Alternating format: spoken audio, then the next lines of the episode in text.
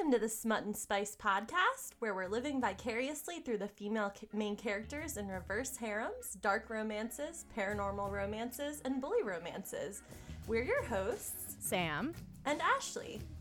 In this week's episode, we'll be celebrating our fifth episode by interviewing author Grace McGinty. Her works include the Dark River Days series, the Damnation Motorcycle Club, the Redeemable series, and her latest book, Rebels and Runaways. Be warned, this episode may contain spoilers and explicit content that is inappropriate for those under 18. This show is not for children. Welcome, Grace. Thank you so much for joining us today. We're so happy to have you. Thank you for having me. Congrats on the fifth episode. The show's amazing. I love it. I listen to it every week. So Oh, that's so sweet. We're I we're really enjoying ourselves. it sounds like you're having fun. It's it's amazing to me that we've been able to put this together for 5 episodes and put the work in. It was just something that Ashley and I thought would be a fun idea and then suddenly we're really doing the damn thing. No, you're doing a great job. Uh, oh, sorry. Um, I was doing my covers with my cover artist the other day, and we were listening to your podcast in the background, and it was just, I don't know, it's like being there in the room with you. We're like, what? You know, you guys talked up Lucius so much. How can he rank so low? It was, it was a great time. I love Lucius. Literally one of my favorite characters. But when I'm like thinking of the harem rankings, I'm like thinking about how they interact with Rain. So it was like Lucius and Rain just don't have as much time together as the other guys do. That's how I felt too. And I loved in Rebels and Runaways when we got to like see more of Lucius and see that other side of him. So if, if you know our listeners haven't read that, I definitely would recommend it. Dad Lucius is best Lucius. yes. He really is. He's great. Um, it, I I understand him ranking so low because if I was deciding who I wanted in a harem, you know, this psychotic old guy, not exactly who I'd want to wake up to every morning. But yeah, as a parent, he's kind of interesting. He um, I really like the depth it brought in like Rebels and Runaways with the kids. It's yeah, it's been fun. I He's love like how his protective nature. Like we knew he was protective over Rain, like we saw that in uh, book three especially. But I love how it translates to how he is with the kids and how he treats uh, the people that they end up in relationships with, and then the other people that they run into in the book. I I just love how it kind of colors all of his interactions. It was hard not to um to bring the Dark River characters into Rebels and Runaways more to let the kids shine in their own story because the whole time I'm like, well, what it would happen if I added X and Lucius in this scene? You know, if they just walked in, it's just so it was really hard to keep them in their box. But you know, I the, my you know existing readers absolutely loved it. So, and I loved writing it. It was I did the whole thing with a grin on my face. So it's been wonderful. I especially loved the little glimpses we got of all of the Dark River days. So I can completely imagine how difficult it was for you to not include them some more. And I totally loved the gritty feel. Like I thought that it was just I don't know. Sometimes Dark River like had more of a like fuzzy feeling for me where Rebels and Runaways there's definitely some moments that are a little more um gritty and difficult to get through. Yeah, um, Dark River was my, well, my fluffy series, I guess. It, in as much as you know, it kind of like it was a cozy mystery feel, and that's when I w- started Newly Undead. That's what I was going for. That cozy mystery kind of Gilmore Girls meets, um, uh, I've lost it now. True Blood kind of feel. You know what I mean? That kind oh, of I small love town that. yeah. So um, when I did Rebels, I had to pull in all the other kind of plot lines from all the other uh, stories, which are a lot grittier. So it kind of just ended up being a little bit more intense than Dark River was. I enjoyed it. It felt like a little bit of a change of pace. I still need to read all of your other series, but I really enjoyed the peek into what those worlds are going to be like before I've gone and read them. So I'm looking forward to reading, especially the Damnation Motorcycle Club. I think that's right up my alley. Uh, same. Yeah, the, the Damnation was really fun to write. Um, it actually came about because it was a spin off of um, the Hell's Redemption series, which is what the Redeemable series is. It's kind of the first book and then the second book and the third book, and it follows the same family essentially. And I had this one random character, just a random side character, who was just a plot device. And I finished the book, and then I got, kept getting all these emails about like, what? It, but what about Serendipity's story? What happened with Serendipity? I need to know what happened with Serendipity. I'm like, guys, I, you know, I have other plans, but here we are. So it's it's really fun, and like, it's got the the four horsemen of the apocalypse and Luke, which is Lucifer the devil, and it's a whole thing. And yeah, it's it's interesting. And I swear a lot. Like there is 720 f words just in the first book, and I'm like, gosh, I hope my mother never reads this. Wow, that's like a normal day for me. I know, right? oh my gosh. Who counted them? That's what I want to know. Who counted all the F words? I, it- oh, I had made one of my beta readers do it, like with, with the derivatives, you know, you know. So you got the, the F, and then you got like, you know, all the general motherfuckers and all that kind of thing in it. But um, I did it as a game on release day, and like you know how you, do you guys do um, jelly bean jars where you have to count the amount of guess the amount of jelly beans in the jar? Uh huh. Yes. The estimation games. Yeah. So I did that, with, but with the word, with the F word, and so it was like you had to guess how many was in it before release day. It's the things we do to try and keep people entertained. I Oh, I think bet that your sounds like a loved fantastic that. idea. All right, Ash, do you want to jump into your first question? Absolutely. Um, so obviously, um, you know, from what you said, I feel like you're a pretty avid listener. Um, did you enjoy the episode we did on Dark River? Did you feel like we did your series justice? Uh, you know, I absolutely loved it. It's it's a bit of a trip listening to someone talk about your book for an hour and a half. Like I went into it thinking, "Oh my god, this is going to be like horrific." But I just, you know, it was really interesting to see what you guys got out of it and like if you picked up the tiny little things that I pepper through it and hope people, you know, kind of embrace. But uh, yeah, no, I really loved it. I had a great time, except for the baseball. Good lord, the baseball. That's just Oh, the baseball. that was our first fan email. I had I took a screenshot of it when I saw it came through and sent it to Ashley. We had a fan find our podcast email in the description and send us clarification of why it was the baseball, and I very much appreciated that. So thank you to that fan. yes. no, uh, yeah. It's, Australians are funny. We say we will go to the football and or watch the cricket on TV. So like it didn't even occur to me that that would be one of those strange nuances between American English and Australian English. Like I get in trouble for things like car parks and cheese toasties, which are parking lots and grilled cheese. Like I know these things, but the baseball didn't even occur to me and I have gotten so many emails and so many bad reviews about it. It's so funny. Oh my goodness! I can't imagine can't giving you a bad review over the baseball. I know. Oh, those of all the things. I know. I, I uh, I guess it's one of those moments that it kind of just jars you out of the story. So I understand it, but the baseball will forever be my Achilles heel. it curses her from this day forward. Um, that kind of brings us into another one of my questions. So, how is it writing a book with a Canadian setting as an Australian? Like, have you ever been to Canada or did you do any research like before? Oh no, I um I've never been to Canada or the US, surprisingly enough, or but not surprisingly. Um, I me and Google Maps, I guess, are like best friends, and so before I if I'm setting a town um, a story in a town that exists, I will literally go on Street View and walk my way up and down the streets, basically. Um, so I get a feel for the idea and what the houses look like and what the town looks like and you know the businesses are there. Um, otherwise, I just make up a town, and like I did with Dark River, and you know it can be anything. Then no one's going to be like, well, you know, Yeah. No one's going to be fact checking you on your made up town. right? yeah, it happens. You'd be surprised. Um, and if if I'm talking about other cities and places like that around it, I, I usually don't go into very much detail.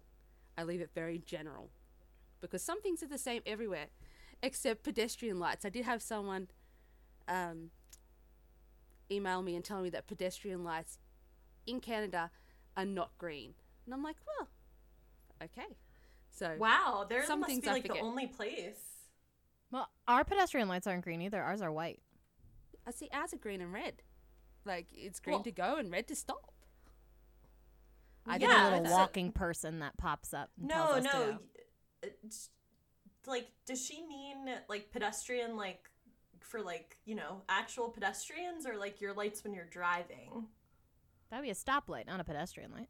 No, no. I mean, yeah. For like, if you're standing there as a pedestrian waiting to cross the road, ours are red and green, Oh, and they make and they make a little noise. Um, Oh, So ours our do tr- that Our too. traffic lights are red and green, but our yeah, our pedestrian lights are white with like a little like walk like sign emoji. I don't know what you would icon. Definitely not an emoji. uh, no, so I get there's there's little things that change, and and the problem is that no matter where you are in the US, especially, everything is different. The things you name things are different. The you know, sp- like the difference between soda and pop and everything has a different colloquial name, and it just it makes it difficult as an outsider. But I have I try to find beta readers from or arc readers from all the different places that I will mention it in a in a book and get them to proof it basically. Like, does this actually happen? Is this a would this happen in this place? Yeah, that sounds like a good plan. I couldn't imagine trying to write a story that takes place in Australia because I'm just not well versed enough with the differences in our language and slang to even attempt. Yeah, I just think Yeah. of like Crocodile Dundee. That would be. yeah, I'm not. So th- the first step: do not do anything like Crocodile or Dundee. We're not like that at all. oh, Good I guess we're know. lucky because everything's um, like all your Netflix series and your music and your TV shows are all American based. So we have a bit more idea about your culture than you would about ours, I guess. It's That weird to sense. hear about like us referred to as like our culture. Uh, you'd be surprised. You'd be surprised. And especially if you're like writing something that's based in the US, like the northeastern United States is very different cultural wise than like somewhere in the southeast and then that's really different from the west coast versus the midwest. Like the US is such a large and very different place depending on where you are geographically. So like the setting really matters in terms of how your characters are talking to each other and the different things that they're saying.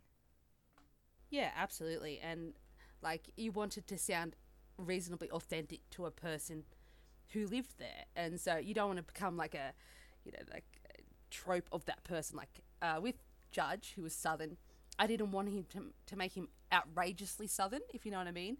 So I usually just pick one or two little quirks that I know are Southern and then we'll add it in there. But I had this problem a lot with um, Eight Seconds to Fly, which is a bull riding RH. And le- don't even get me started. Whose brilliant idea was that? I just wanted a good reason to watch a lot of, you know, bull riding and guys in tight pants. But uh, so I had to study that because there is a lot of people down the south that where that is a way of life, and I didn't want them to pick it up and say this is complete and utter bullshit. So, you know, it in the end it works, but it's a lot of research sometimes. I love hearing about your research process. I'm definitely gonna have to check that one out. I'm like, oh, bull riding, tight pants, very into that. It, it was a fun one. Like, it was. Uh, I was at the end of writing uh, Providence, which is the Damnation MC, and I had two months to before I had to really start working on uh, Pleasantly Undead, Undead and Dark River, which is book three of Dark River. And I'm like, you know what? I have like this idea for this tiny little novella. It'll be fun. I'll stick it in an anthology somewhere. It'll be fine. And I'm like, my PA Hope. Um, she organizes me and she's like, okay, but it can't be any more than 25,000 words. You do not have time. I'm like, no, no, it'll be fine. So 90,000 words later, I'm like, well, this oh my whole book now, gosh. And I have made some serious mistakes, but it was a hectic time. But it's, I think it's arguably the best book I've ever written. So it needed to be done. Isn't that funny how, you know, you kind of set out to do one thing and the project just kind of morphs and changes to its own thing and then you're like, "Oh, this is quite possibly the best book that I've written." That's amazing.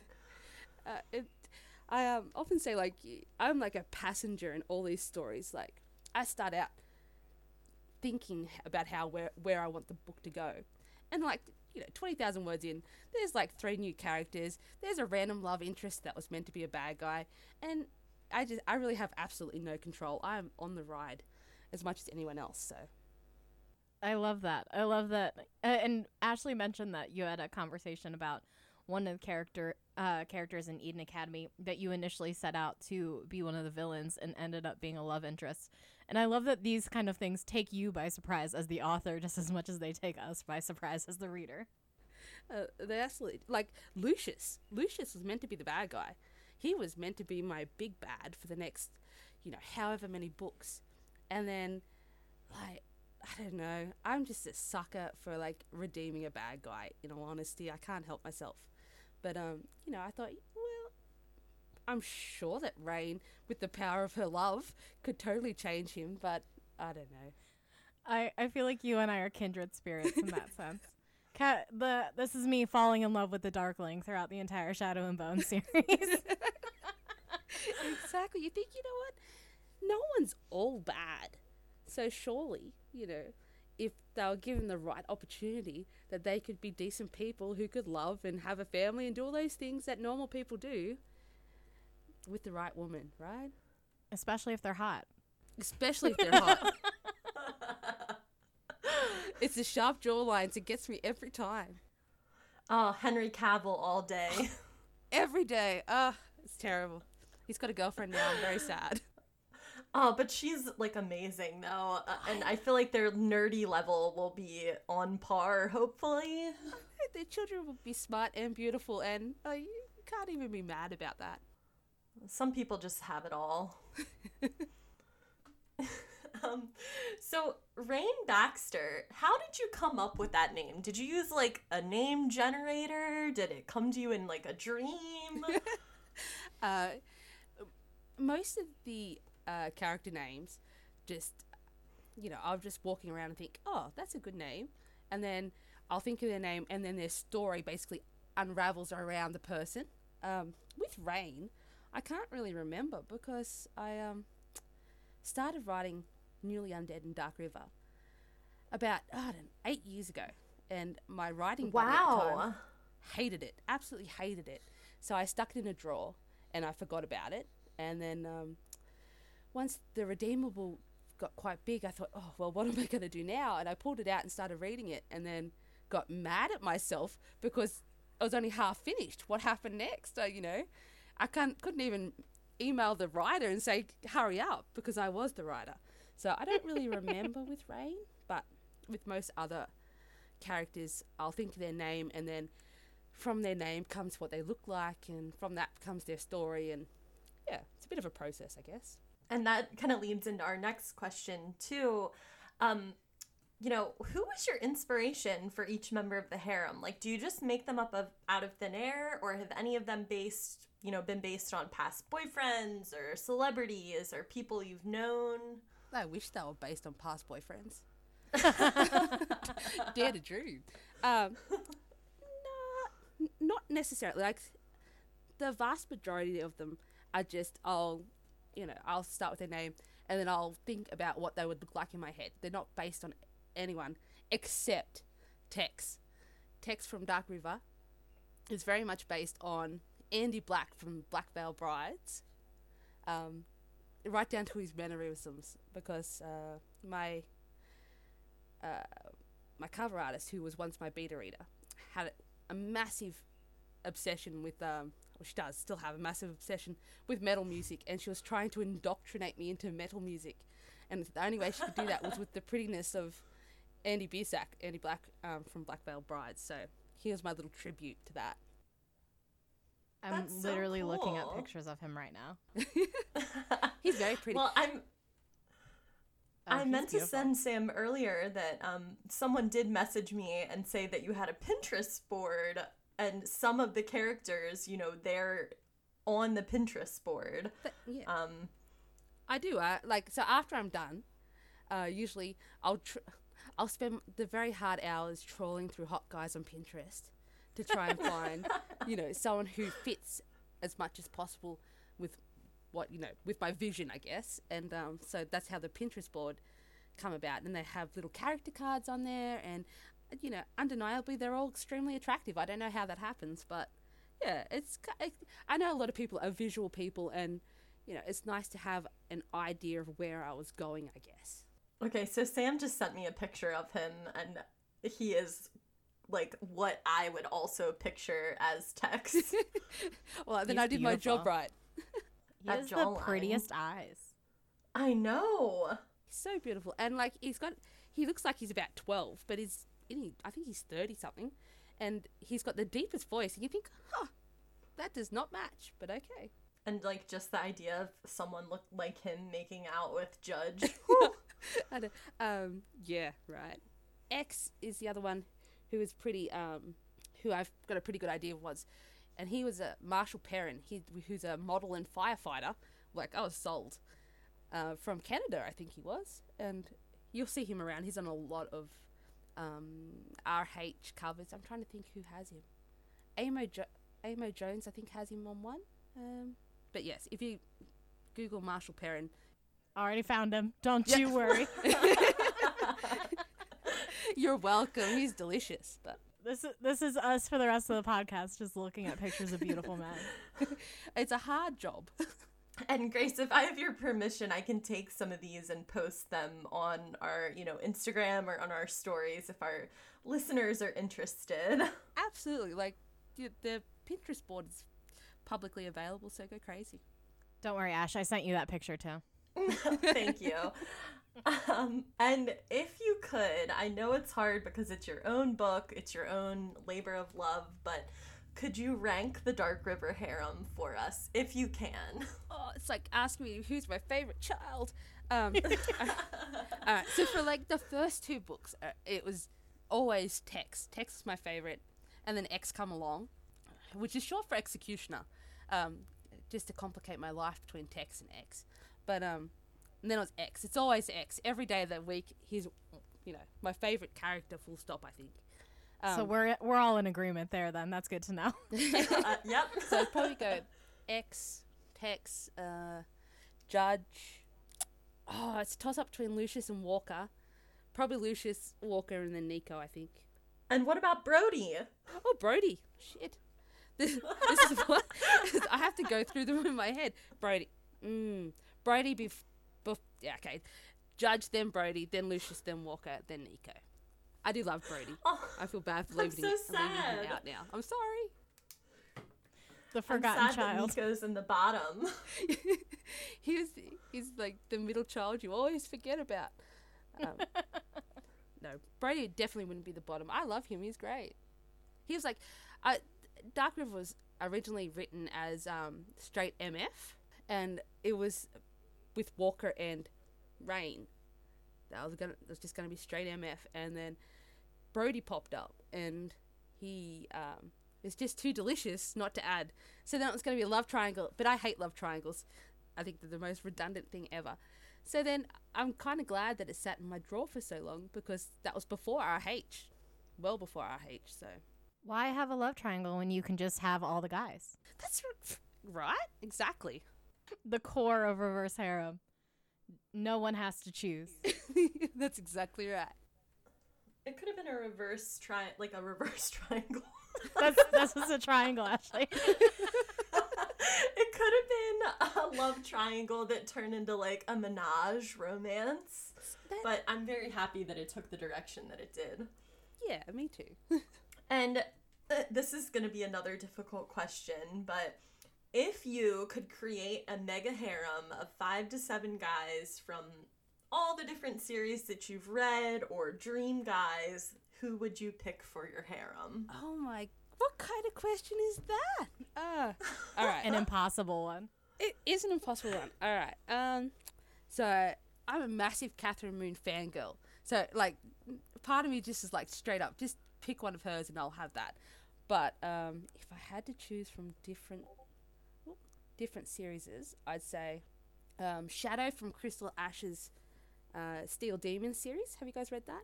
No, not No. yet. But Uh, I am reading. Um, Ashley told me I needed to read Lola and the Millionaire, so that's what I'm currently reading right now of hers. Ugh, s- so good, absolutely like wonderful.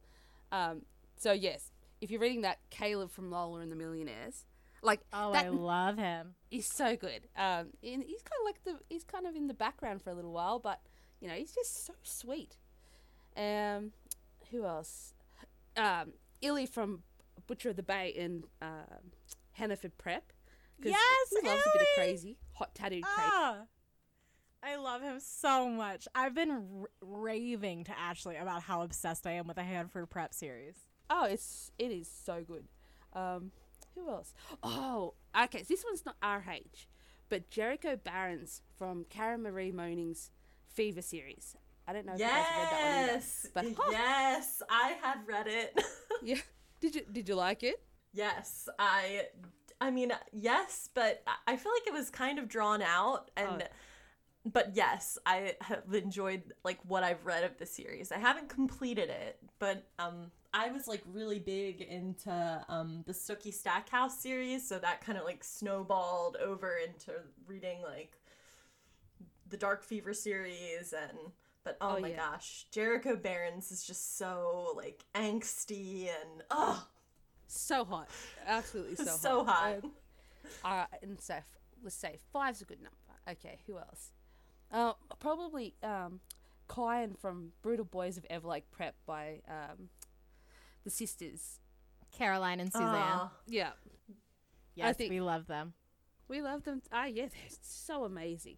Their new series is just the um the spin off of the Brutal Boys of Everlake Prep is so good. I just love that level of crazy. oh, the Death Club.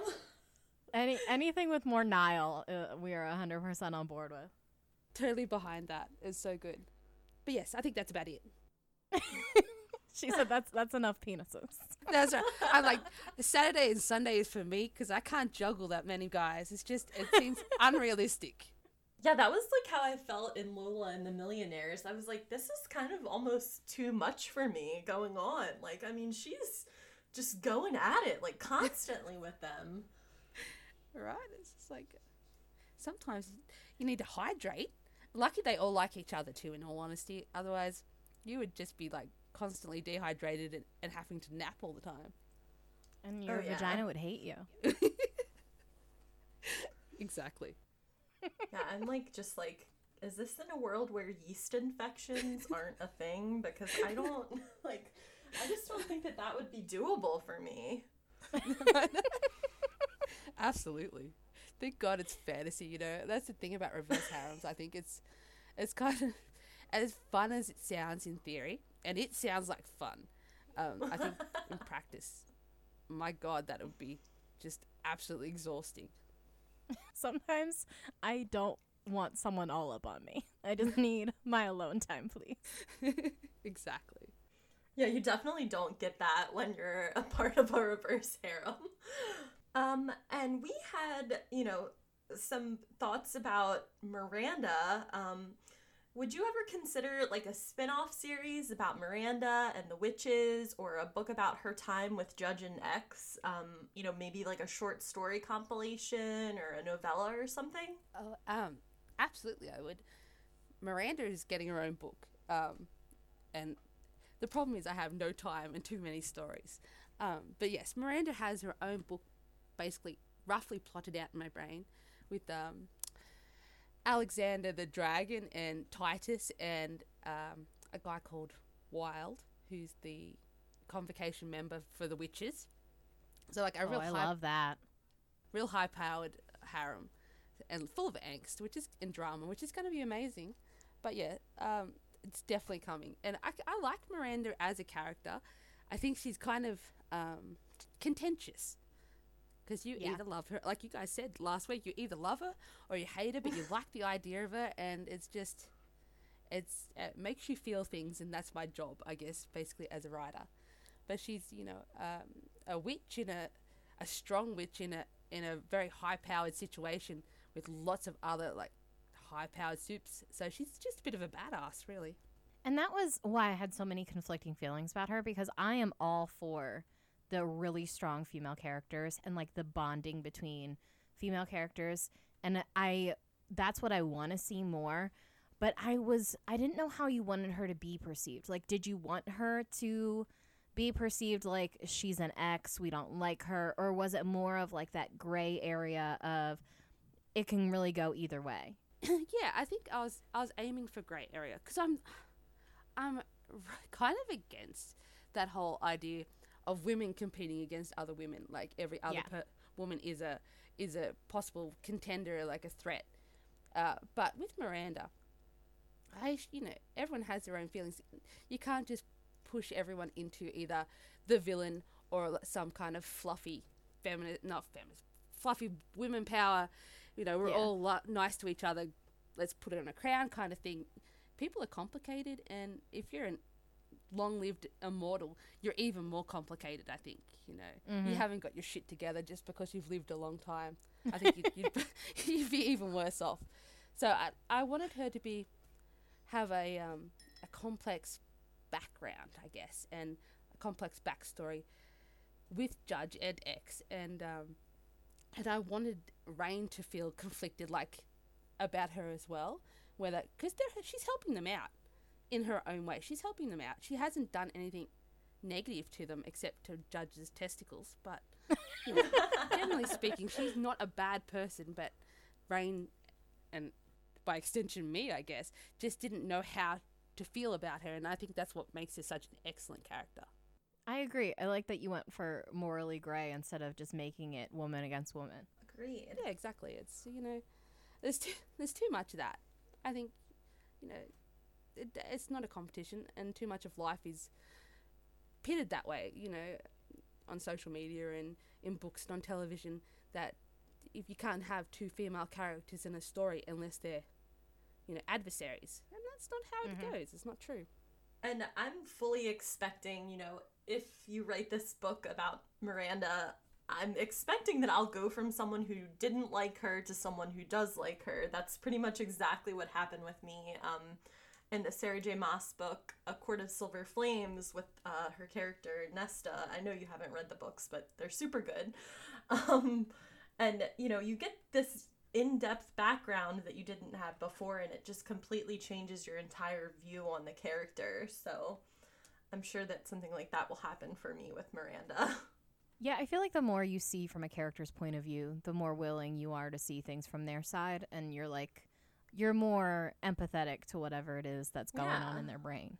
Yeah, Absolutely. Um, I kind of, I kind of make it my goal, I guess, to um, to put in hard characters and then make people love them. Like Lucius, at the end of Happily Undead, I um, before he became an option as a Harrow member, I put a poll in my Facebook group and I'm like, you know, Lucius, how do we feel about him? And the vast majority of votes wanted me to kill him off. Like they they hated him, absolutely hated him, and um, I'm like, well, you know what? I'm just I'm gonna try and make you love him and see if I can. If that's something in my skill set as a writer, that I can make you love someone that you've hated. So Well, it worked on me. yay! and he is so funny, like, just such a good character. His just his interactions with Rain when he's like trying to court her and has no idea what presents to get her. And it's like, no, you'll you'll love these puppies because humans love puppies. And it's like, no, not when they're also people, Lucius. you can't give people as gifts. It's just not what you do. It's better than probably better than severed heads, but marginally not. And I don't know. He's a funny character. I did like him, and the, the idea of giving, you know, a, p- a puppy uh, as a gift is just insane. But uh, giving a child as a gift is and, like he didn't see anything wrong with it whatsoever, and he's a fun. He's just I really like him as a character. He stretched me as a as a writer, and I I like that. So he's my favorite. and in Eden Academy when he's like, My daughter deserves uh, hearts and flowers and he means literal human hearts. Hearts and flowers. yeah, I know. Monster's like, I eat hearts, and even I kind of think that's weird, but okay. Yeah, Monster was like, that's not what that saying means. I just I love him. He's great. He is. Um, and we did talk a little bit about um the you know the sweet Omegaverse and Kathryn Moon. Um, would you consider writing an Omegaverse series of your own? Because I think you could do it so well.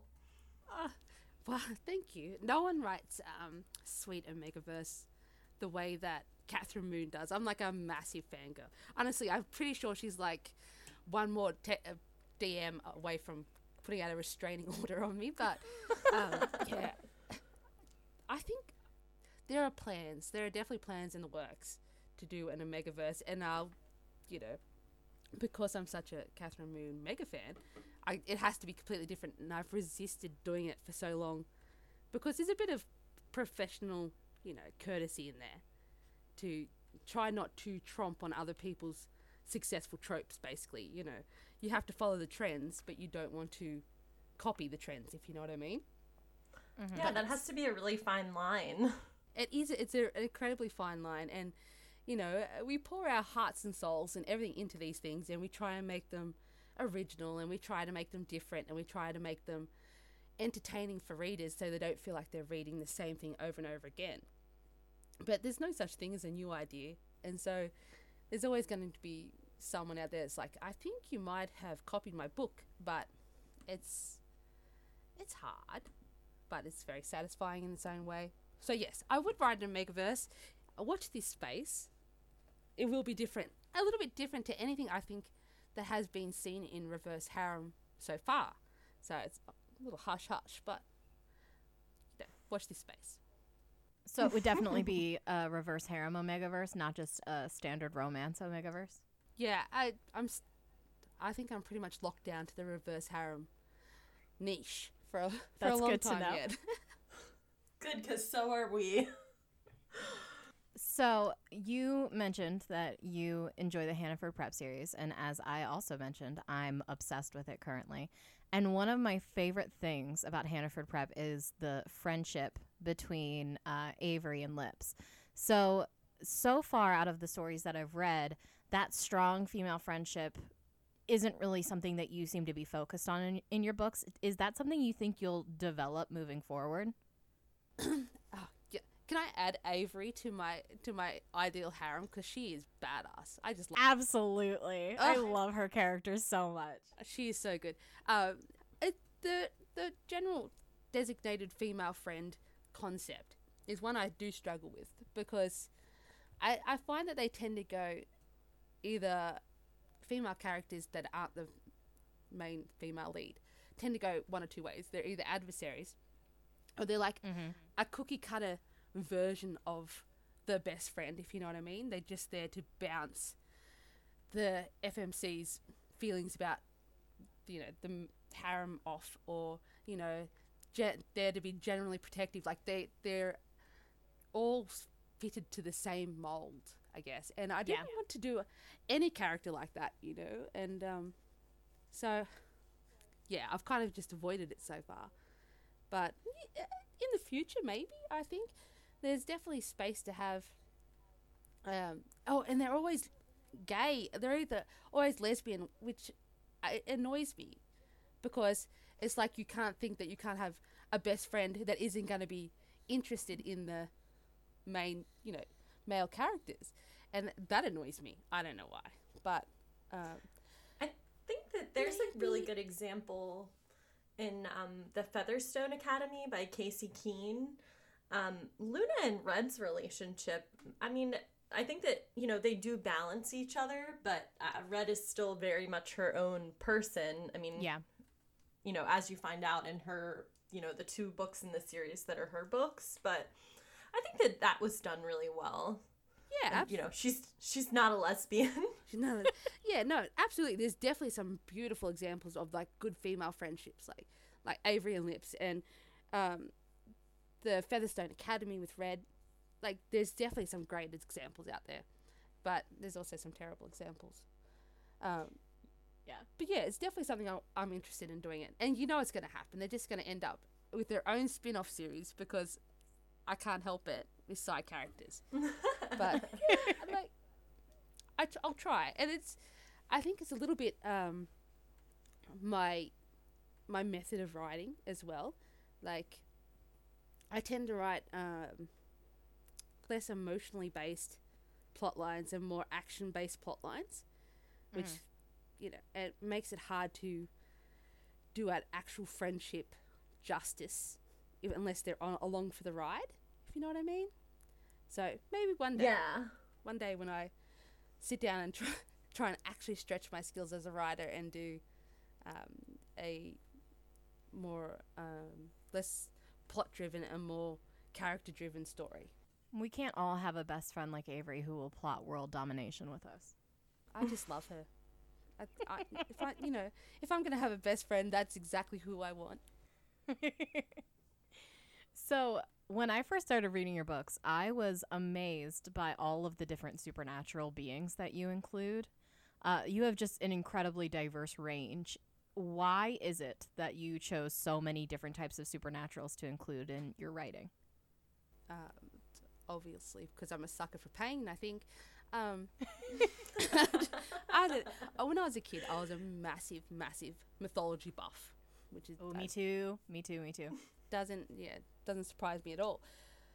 And I think, uh, generally speaking, it's just because I wanted to put all these fun monsters out there, like uh, werewolves and vampires. They're all fun, and you know, everyone's written them. They're well versed in the in the genre.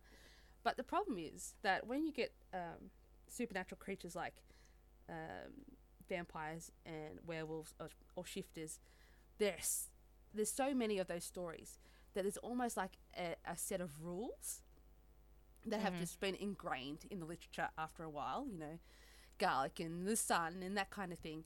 And if um, you change it, you kind of so you're kind of stuck in that stricture. If you change it, it can be jarring to the reader.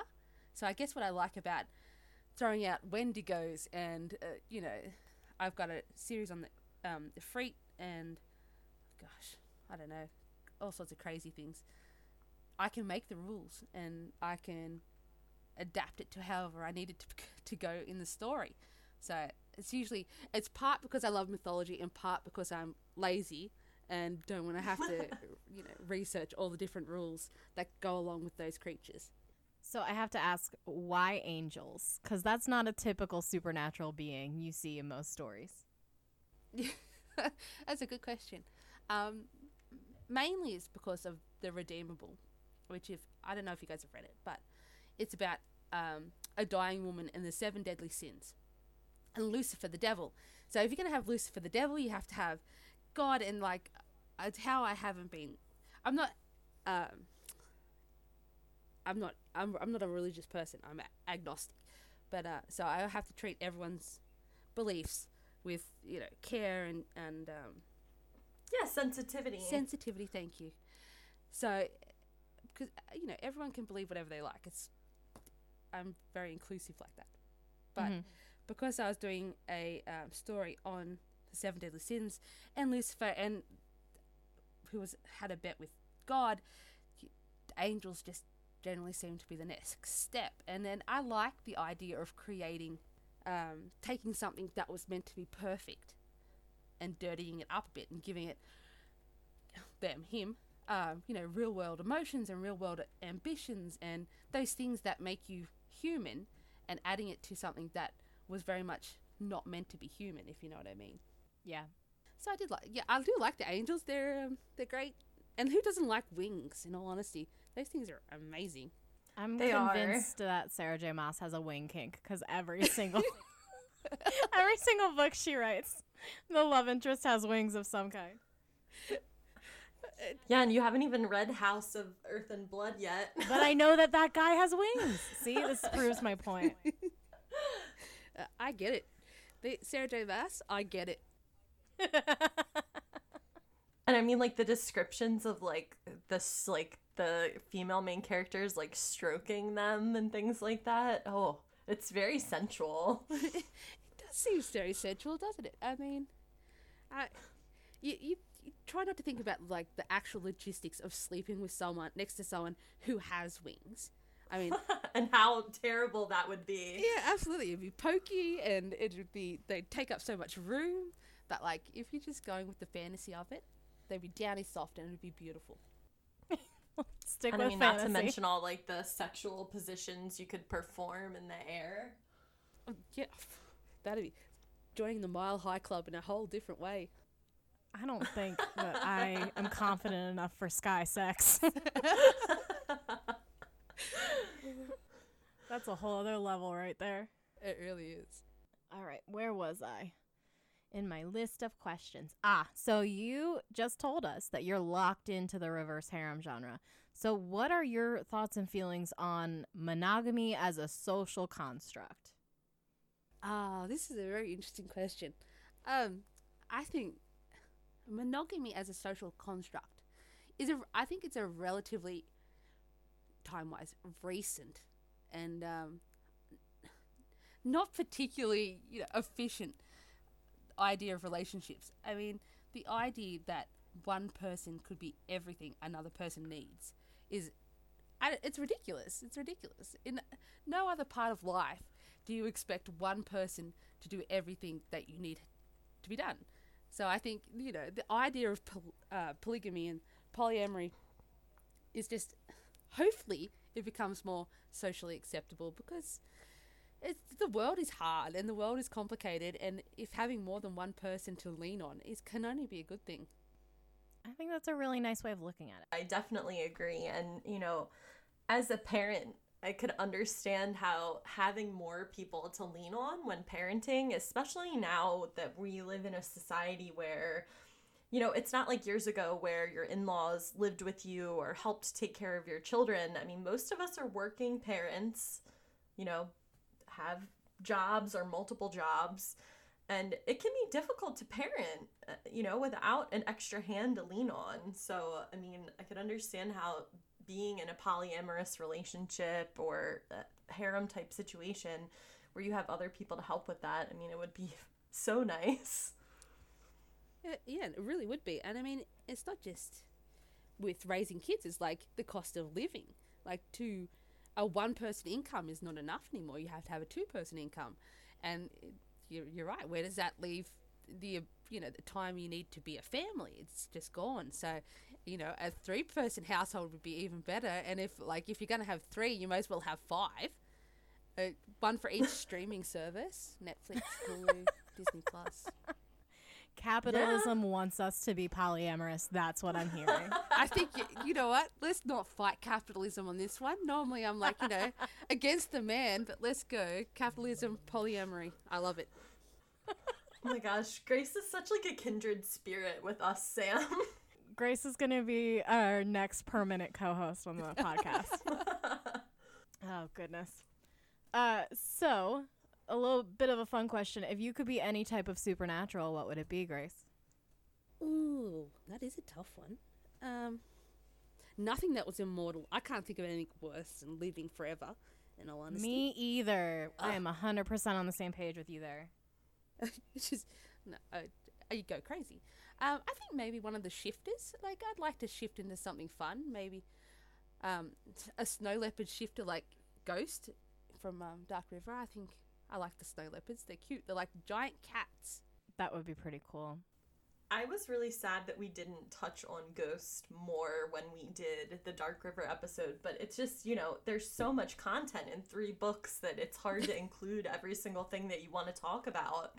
Uh, So I couldn't imagine when you're writing a book and, you know, you want to discuss so many things, but the books can only be so long. yeah, this is why I end up with so many spin-off novels. I'm like, oh, Ghost, look at your tragic background. You definitely need a novel, and I just don't. There's not enough time in the day. I love that Rain was being a wingman for Ghost with Annie. Nah, it's cute, isn't it? Poor old ghost, and he's freaking out. He's like, you know what? It's been this way for a while now. Stop, but he needs a bit of a kick, I think. Ghost. He does. He's too comfortable. He needs someone to kick him in gear. That's exactly right. He's a sweetheart, though. I really love Ghost. So, you know that we love how so many of the characters you write are sexually fluid or identify as bisexual. Why did you choose to do that as a writer? Ah, I guess it kind of comes back to similar to the polyamory discussion in that, you know, I think sexuality as it stands now, or maybe is maybe as it stood five years ago, um, was very much societal based. You know, there's society told you that you could only love one person, and society told you that it was bad to love someone of the same gender, and um, so I think, uh, you know, I like bisexuality in my stories because I think if I'm going to create a world where people can shift into animals and it's got so many different hier- hierarchies and angels and stuff exist, of course I'm going to allow you to love whoever you want to love. And, you know, it doesn't matter if you're bisexual or straight or whatever. You know, that's not, you know, it's not the main part of your character. Plus, MM is a very hot, very hot little. Oh, Yes, it is. and we like that here. Yeah. We do like that here, Grace. You are 100% right.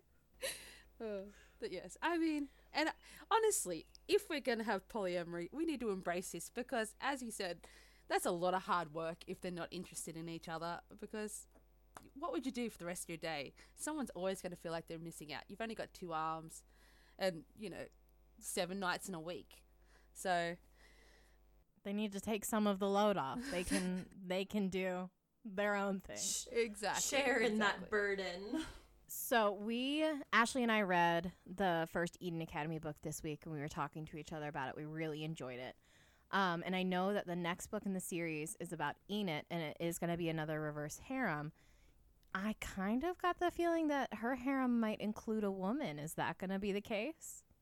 It is. It is the case. Um, Stacy. Stacy's a wonderful character. Um, I thought really long and hard about this one because, despite what I just literally just said for the last thirty minutes, um, FF like female on female uh, relationships in RH aren't as re- as well received as say MM. You know, it's a strange quirk of the trope, I guess.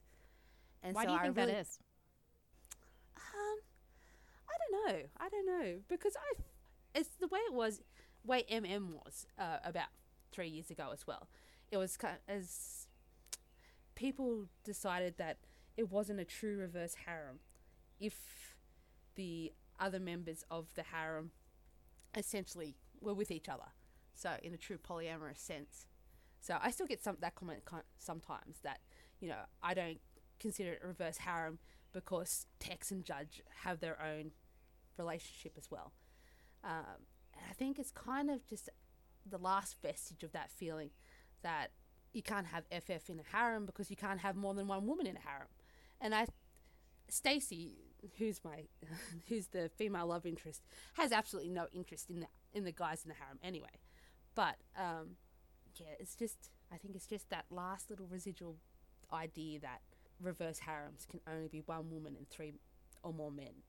I love that you're breaking that structure. I feel like you're I feel like it's a great change. I agree, and I mean, I don't know if you guys have TikTok, but I would not have Almost certainly. classed myself as bisexual. But have you seen some of those lesbian thirst traps? Oh my god! Yes, I have. What does that say about me that those are on my For You page?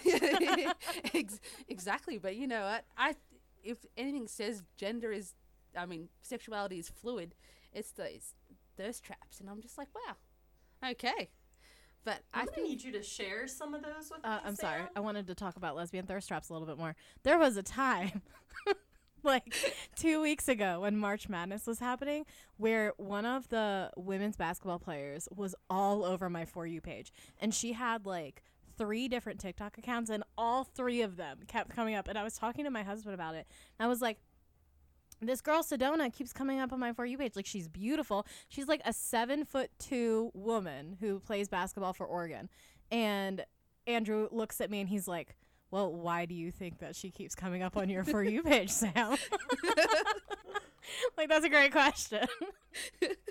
oh, I get it. I get it. You know, um, but yeah. So with uh, Stacy and and Enid in um in Sweethearts and Savages, which is book two of Eden Academy, um, when I went to write it, she uh, I this the way the story told me to go, and I was really hesitant to do it. Like, I did want to uh, ostracize my readers, and I didn't want to tone it back and like offend people who were, you know, LGBTQI. You know, I didn't want to like Mhm. pare it down like it was something bad.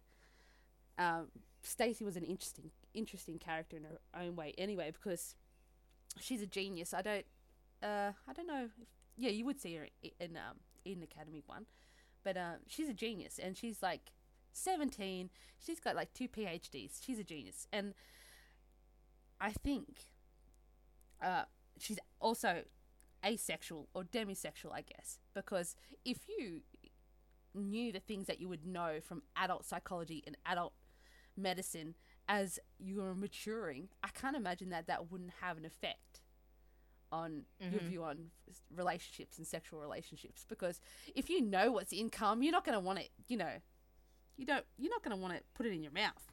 And where people have been, and uh, in the story in Sweethearts, I have a line that says, "Psychology is love's executioner," basically, because once you know the uh, biological and psychological imperative for the feeling of love, could you ever trust that what you're feeling isn't just some biological urge, or is it some, that mystical idea of love? You know, so Stacy's. Well, I call her Enid sexual because she just loves Enid, but That's really cute. yeah, she's I they are cute. know. I, I couldn't resist in that way. Um, so yeah, when I was doing it, I thought, well, now I'm going to offend people if I put F if F on it, and then but she is, you know, she is demisexual, and so she's not going to. They're not going to have these outrageous sex scenes because it's not going to match your character, and people are going to think I'm doing that because I'm pandering, and it's a whole thing.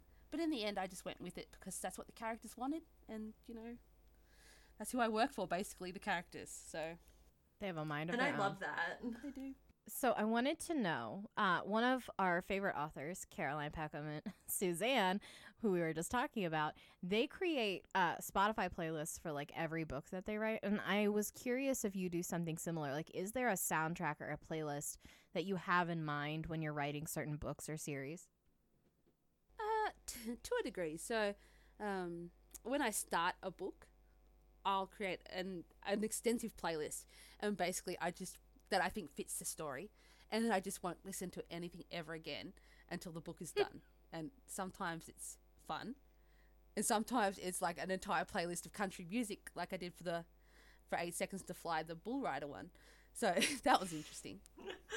but I don't tend to publish them the way that um, the sisters do because I don't want anyone judging my terrible taste in music, probably. But uh, I wrote an MF uh, called The Last Note.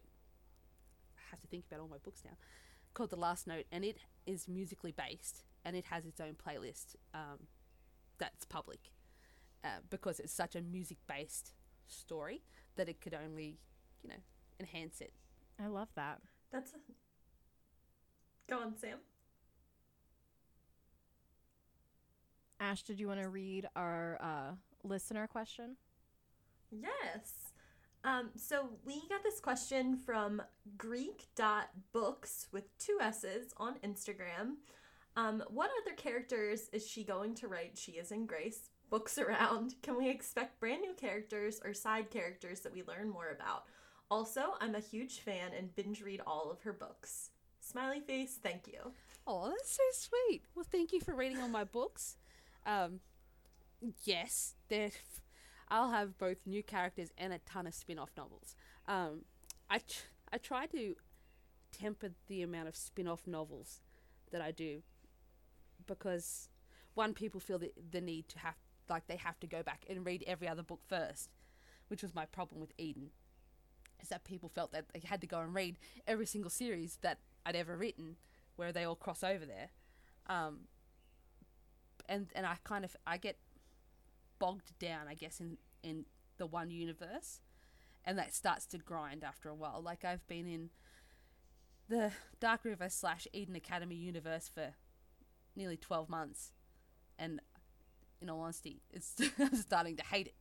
But Um, Aw. so it's, I know, no, it's it's kind of like having those, um, having your best friend as a roommate, basically, right? So they move in. It's exciting for like the first three months, and then they start leaving their towels on the floor and eat, drinking your milk, and you know, leaving the cheese out, and you think, wow, that's really annoying, but you still love them, but you know, the little things start to grate.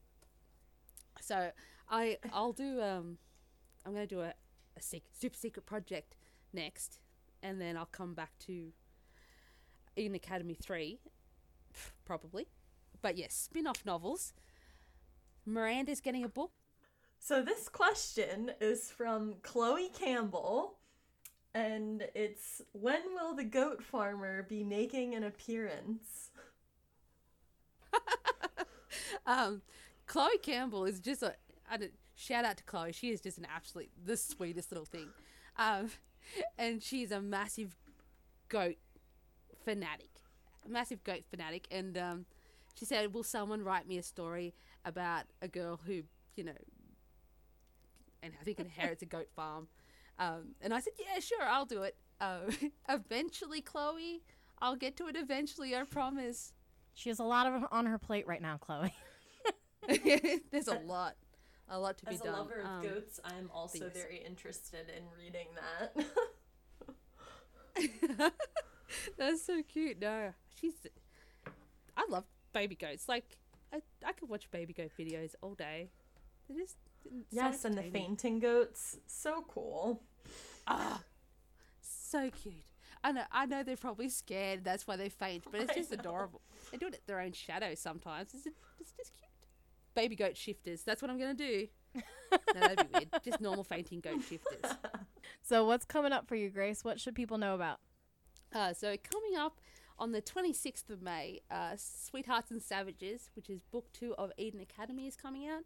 Um, you know, I, as hard as it has been to write, I've really enjoyed it, and it's a really um, exciting, edgy your seat, a little bit different kind of book. So hopefully everyone will get on board and love it. Um, other than that, Dark. River. I should I should say this.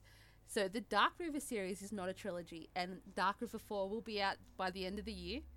Um, it'll have a bit of a time lapse between when the kids went uh, to the academy, so it'll be about I don't know, sixteen or seventeen years later. But they will be back, and we will be back in Dark River. So it's I um, I wrote it as an ongoing series. So when I I planned to do it, I thought I'll make it an ongoing kind of episodic series, and that with no real end date. And I'll try not to leave it on cliffhangers. The cliffhanger thing did not really work, but uh, the ongoing bit has. So hopefully I'll have that out by the end of the year, and then watch this space for the, my super secret project that I'm starting next. That's so exciting. I'm so happy I happy am to hear that. smiling so wide right now because I'm so excited. no, I got. Uh, I guess people are just used to me doing trilogies, so I got a lot of. Oh, this is a great way to end the series. I'm like, but no, there's still so more to go. I still have. We gotta, you know, embrace Lucius as a not crazy person, and she's, you know, the member of the convocation, and we gotta have her navigating that kind of political landscape. It's there's so much more to do, and so much more to you know play with and quite frankly i'm just not ready to leave dark river i love it Well, that just made my night. I'm now incredibly excited for the end of this year. I know. Sure. Um, come and visit me at Grace's Bookish Angels on Facebook. Um, you can also find me on Instagram at Grace McGinty Author. Uh, yeah, or on, on TikTok, but mostly it's just me looking at half naked men on TikTok. There's not much content there, but I do plan to do it sometime. Uh, yeah. Other than that, we're all good. All right. Uh, so books that we're reading this week. To no one's surprise, I finished The Crown of Gilded Bones in a day and a half, and I have a lot of feelings about it. And I'm waiting for Ash to finish it so I can rant to her about all of my feelings. Um, I also read Brutal, which is the third book in the Saints and Sinners series, which I'm obsessed with. Um, I don't know how this author is doing it, but she's putting out one of these books every month. So the fourth and final book is coming out next month, and I'm really excited to read the end of the series. But I am just incredibly impressed at the pace that she's publishing these books. Um, Ashley told me, Ashley and uh, my friend Sarah both told me that I needed to read uh, Baby and the Late Night Howlers and Lola and the Millionaires. They bullied me into it. So I read both of those. Well, I only got through Lola and the Millionaires part one this week. I'm currently reading part two. And then, like we already said, I also read Rebels and Runaways this week. How about you, Ash? I read Baby and the Late Night Howlers and Lola and the Millionaires 1 and 2 by Kathryn Moon. I also read Rebels and Runaways, uh, Eden Academy Book 1. Um, and then this week I plan on reading uh, The Crown of Gilded Bones because I love the Blood and the From Blood and Ash series, and Sam is like, please, you need to read this. Um, and I mean, honestly, like, I need to find out if the threesome is gonna happen. Like, I'm heavily invested in this. No spoilers. Um, I have, I have, oh shit. I have managed not to ask Sam about it. I've thought about asking her, but I want to just read it and be surprised. Um, so I'm going to be reading that. I'm also going to reread Lords of Pain in preparation for our next episode, and I'll be starting Hannaford Prep. Oh, I need to say what I want to read this week. Um, I'm gonna finish Lola and the Millionaires Part Two, and then I want to start reading the Evergreen Academy series by Ruby Vincent because Ruby Vincent is the one who is doing all of the Saints and Sinners series too, and I really enjoy the way that she writes. So I'm excited to jump into that. And was there anything else I wanted to read this week? I can't remember right now. I'm sure there is, and I'll talk about how I read it in the next week's episode. But yes, I also need to reread Lords of Pain in preparation for our episode. All right, any closing or final thoughts? I don't think so. Grace, did you want to add anything that you are currently reading? Funnily enough, I'm actually reading Saint by Ruby Vincent. I finished that Hey, today and I'm on to Cash. So I'm glad Brutal is awesome. Um, I don't think Ruby Vincent gets enough love. I think she she writes wonderfully. I really um, enjoyed it. yeah, I like the um. Was did she do the Break Battles series too? I don't know. I'm very bad with names, surprisingly enough. But yeah, no, she's she's great, and I think she you know she needs a few more accolades. Uh, other than that, I have been working vigorously at editing, so I never get any time to read, which is the worst part about being an author. You just it's always deadlines, never reading time. Well, thank you so much for giving us a little bit of your very busy time to come and join us. We really enjoyed having you on today. Thank you for letting me be your very first interview. I am so excited. This I've had a great time. Thank you so much. Yeah, I'm so happy that, you know, you had the time to sit and talk with us. It really means a lot to us and we love your books so much and you're absolutely the sweetest. Thank you so much. No. Thank you for reading. I I absolutely, you know, adored the podcast last week, so thank you for having me on. I'm sure we'll talk about more of your series in the future as we uh, read some more of them. So many books, so little time, so I know how that is. Oh my goodness, that is the truth. All right. Thank you for listening to this week's episode of Smut and Spice. We hope you'll join us next week as we sit down to discuss our honest thoughts and feelings on the controversial book Lords of Pain. Please subscribe and leave us a review on Apple Podcasts. You can find us on Instagram and TikTok at Smut and Spice Pod. We'd love it if you would share our podcast with friends and on social media. If you have any book recommendations, send them our way. And if you're an author who's interested in appearing on an episode like Grace, reach out. We would love to have you. A special thanks to our technical producer Andrew and to our graphic designer Lainey for our amazing logo. The intro and outro music featured on Smut and Spice is District 4 by Kevin MacLeod. The link and licensing information can be found in the episode description. Thank you so much for joining us. Bye.